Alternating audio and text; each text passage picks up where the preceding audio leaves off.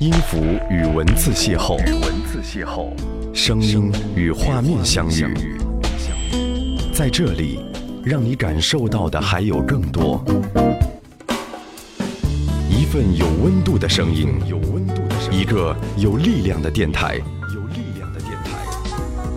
张扬私人频道，和你一起聆听。嘿，你好，我是张扬，杨是山羊的羊，感谢你来收听这一集的张扬私人频道。这一期的节目，想和你分享这样的心情状态：去影院哭吧，那里很适合你。为什么要这么说呢？原因就是因为最近在朋友圈里面看到有朋友分享了一篇文章，题目叫做“如果你想大哭一场，就去电影院吧”。看完之后，似乎。觉得他说的挺有道理的。当你伤心难过的时候，没有地方可以宣泄愤怒的时候，电影院似乎成为一个很好的选择。在密闭的空间里面，漆黑一片，身旁都是陌生人，无论你怎么抽泣，怎么流泪，好像就会与世隔绝。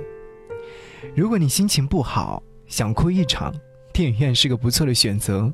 我把这个建议和朋友说起。他似乎领悟到了什么，后来他真的去电影院看了一场虐心的电影，泪点超低的他跟着电影的节奏一路哭到尾。看完电影之后，他和我分享这样的经历，说太痛快了，眼泪都流干了，心情爽多了。但是唯一不满的是不应该选择一场人气爆满的电影，因为整个影厅里面都坐满了人，不敢放声嚎啕大哭。朋友说，有几个泪点时，真的想不顾一切的哭，但碍于身边坐满了观众，还是收敛点好了。很多时候，偶尔会陷入到一种难以自拔的状态，很想找一个方式来突破，但往往很难找到，甚至有时找到的方式会适得其反。去哭吧，无论你是男孩还是女孩，这种宣泄的方式何尝不好呢？我见过大老爷们儿在我面前哭得稀里哗啦，但这种情况一般都是建立在酒过三巡之后，在酒精的作用之下，才会把悲伤从心中催化出来，然后借着酒劲倾倒而出。累了，压抑了，倦了，就找个地方去哭吧。记忆消失是一种骗人的事，它是躲在心中的刺。我很想念和你走过的巷子，和跨年夜散步那几小时。爱情像花，消失的像一首诗，但是孤单却都类似。想你的心，想你讲话的方式，和回不去的那个开始。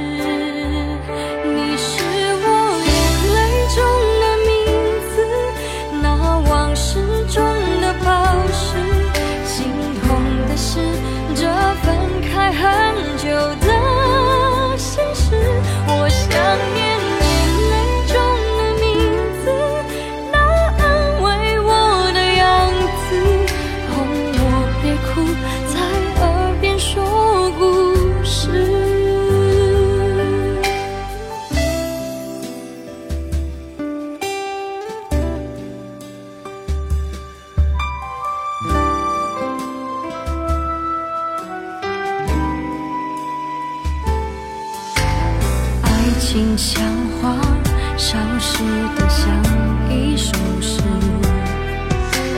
但是孤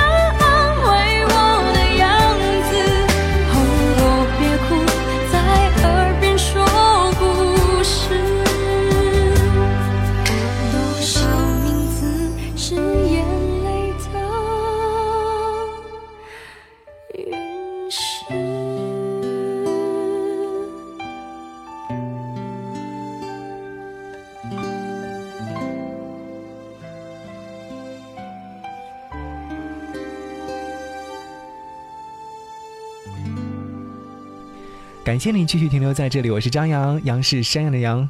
如果说你想要来和我分享你的听歌心情，或者是来看张扬给你发的暖文章，你可以搜索我的微信订阅号 DJZY 零五零五，或者是直接搜索文字“不只是声音”，找到之后点击关注，我会在上面不定期的为您更新文章。好，继续和你分享这一期节目，去电影院哭吧，那里很适合你。朋友一脸惆怅地跑到我面前抱怨说：“昨晚找了好久，还是没有找到自家的狗，有点难过，因为陪伴了自己一年多的狗，有了很深刻的感情，但这会儿突然消失了，好伤心。我没有办法去安慰他，因为我大抵能够感受到那种心情状态，好像要哭了。我想起小时候在农村。”妈妈特别喜欢养狗养猫，所以家里面的猫和狗一直都没有缺席过。当然，农村里面养的都是田园犬和最普通的猫。印象当中，它们的生命力都很脆弱。那么多的猫和狗里面，生命维持较长的也只不过有三年的时间而已。好像到了那个年限，它们都会开始老化，慢慢的失去生命。面对小动物的离去，最难受的无非就是作为孩子的我们。有一次家猫不知道是在哪里吃了老鼠药，奄奄一息时，我姐伤心欲绝的样子，我还是很记得。是啊，小时候的我们多么简单，一只猫咪，一只狗，可以和我们有很深刻的情感。当然，田园犬和家猫的养育方式是简单至极，没有像现在很多家庭的宠物那样，会专门的去洗澡，会吃专门的猫粮或狗粮。或者是定制高级的那些狗窝、猫窝，现在回想起来，在我家生活过的他们确实是蛮凄惨的。在农村，每家每户养狗基本上都是为了看护家，所以也被称之为家犬。一般都会选择看上去比较凶猛的狗，从小养起。家人也会定下规矩，不允许小孩去抱在胸口，给他们太多的温暖。反之，小狗会越来越依赖人。本来它们可以很凶猛的，这样一来就会变得柔弱起来。一条好的家犬的评断方式就是它是否能够看管好家。人和狗的感情在于哪里？它很懂你。印象中很深的一条狗，它全身都是黑色的，特别机灵，从小就和我一起玩耍，基本上是我一手带大的。每次我放学回家，它会在固定的地方等我回去，像迎接客人一样。偶尔我放学回家晚了，它就会坐在那里等我回家，等到我为止。有一次我出远门没有和它说，它就在那里等我，等了好几天。当我回家时，它兴奋的样子着实感染到了我，也有些愧疚。到现在我还能记起那时候的场景，温暖人心。没有谁的忠诚度能超过一条狗，如此。我已经已经把我伤口化作玫瑰，我的泪水已经变成雨水，早已轮回。我已经已经把对白留成了永远，忘了天色究竟是黑是灰。分手伤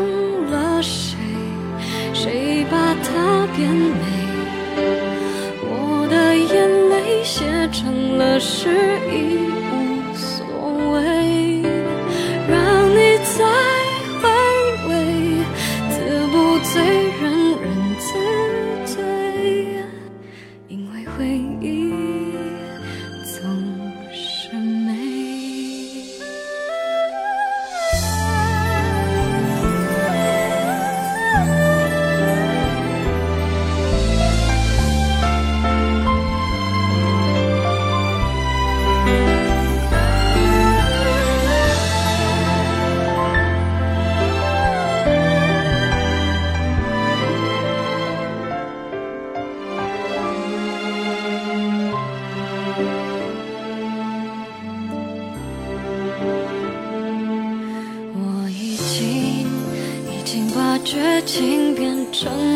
恭维，因为不配，你就忽然自卑，说声是非。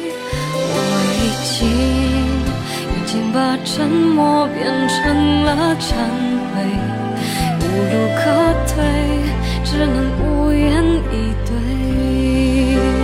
分手伤了谁？谁把它变美？写成了诗，意